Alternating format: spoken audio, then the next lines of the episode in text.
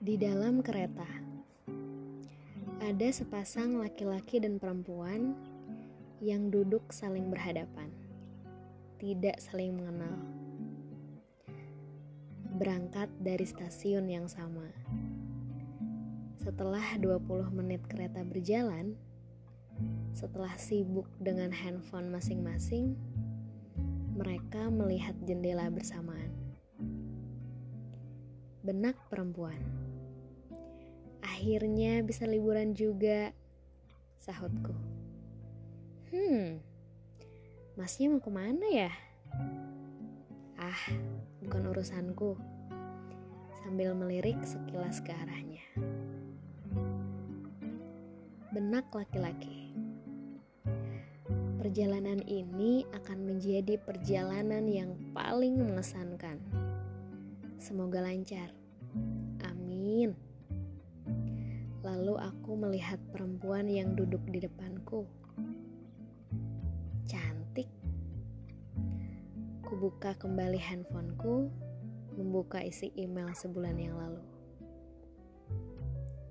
Mas, kalau Mas sudah siap, bulan depan bisa ke rumah. Salam. Benak perempuan.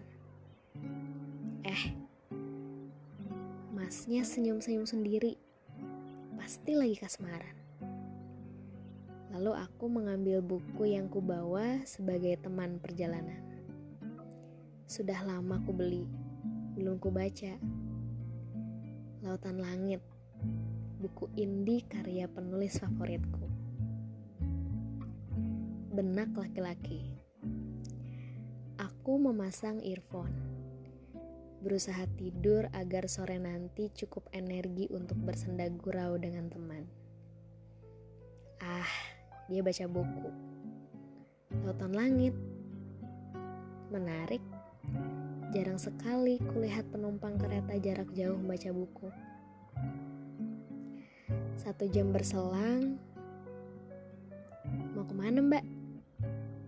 Oh, ke Jogja mas. Masnya? Kutoarjo. Oh, turun duluan berarti ya?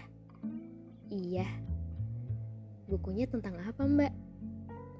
Hmm, lebih ke kumpulan prosa. Tapi ini self-publishing, indie gitu. Pernah tahu, Mas? Baru lihat. Covernya adem. Iya, bagus.